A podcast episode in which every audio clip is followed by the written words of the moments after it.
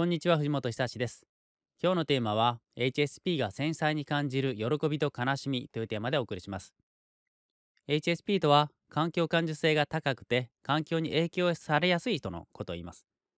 結果的に感受性が高いので感情をより深く感じることができるみたいですね。楽しいことも辛いことも嬉しいことも悲しいこともどちらもより強く感じることができるんですね。HSP はごく少数派なんですけども、ユニークな地質を持っていると私は考えています。人口の大体20%が HSP と言われてるんですけども、その HSP は感じる喜びや悲しみを探求することで、より豊かな生活を生きることができます。感情をより深く体験する、そんな傾向があるんじゃないかと私は感じています。肯定的な感情も否定的な感情もどちらもより強く深く感じることができるまあ感じてしまうんですけどもポジティブな経験によっては喜びをより強く感じるし一方でネガティブな経験によっては悲しみや怒りをより強く感じてしまいます。先日ちょっとあの不法に接しまして私の長年のお知り合いの方が亡くなったというお知らせをいただいたんですね。以前にとてもお世話になった方だったのですごく悲しくて本当にあの泣きました。一人で泣きました。本当に悲しかったですねその人と一緒に過ごした時間やお世話になった場面や私のあの心理学の先生だったんですけども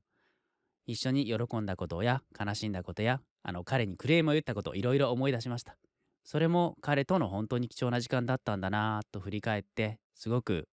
悲しくなりましたね。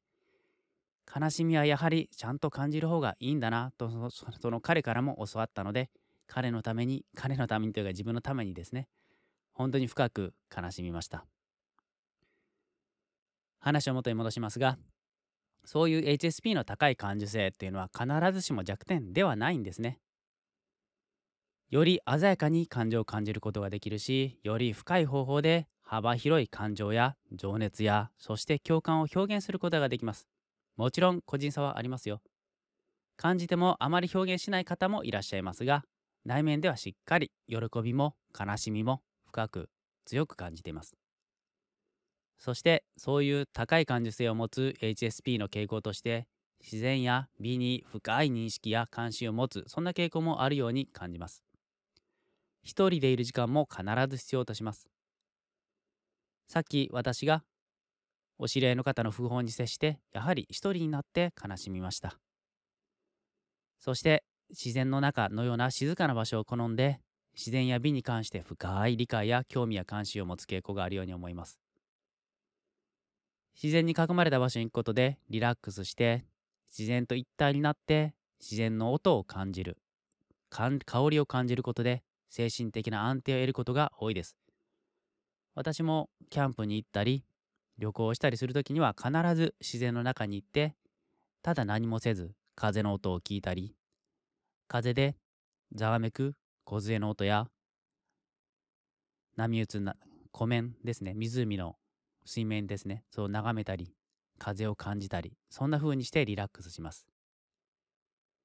美術館や博物館に行くのも好きですね。芸術や歴史を見ることで過去の人間の歴史生きてきた人々の姿に思いを馳せてすごく感動することも多いです。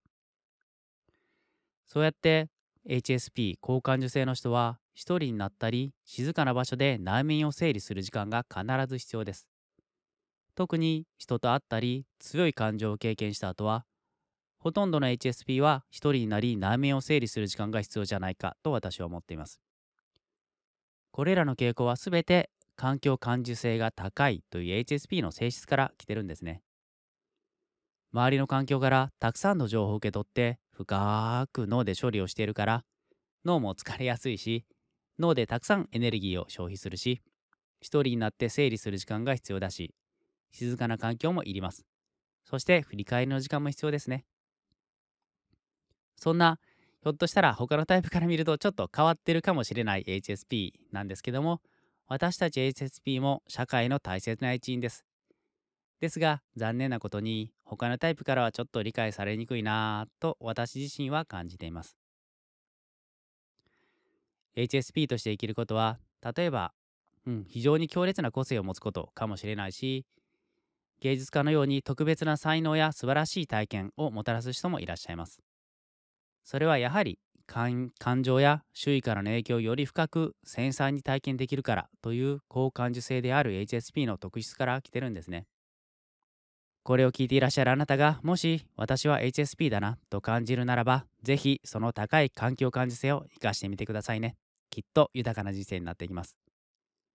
今日も最後まで聞いてくださってありがとうございました。藤本久志でした。感想、ご意見、こんなこと話してほしいは Twitter でいただけると嬉しいです。いいねとチャンネル登録もよろしくお願いします。それではまたお会いしましょう。さようなら。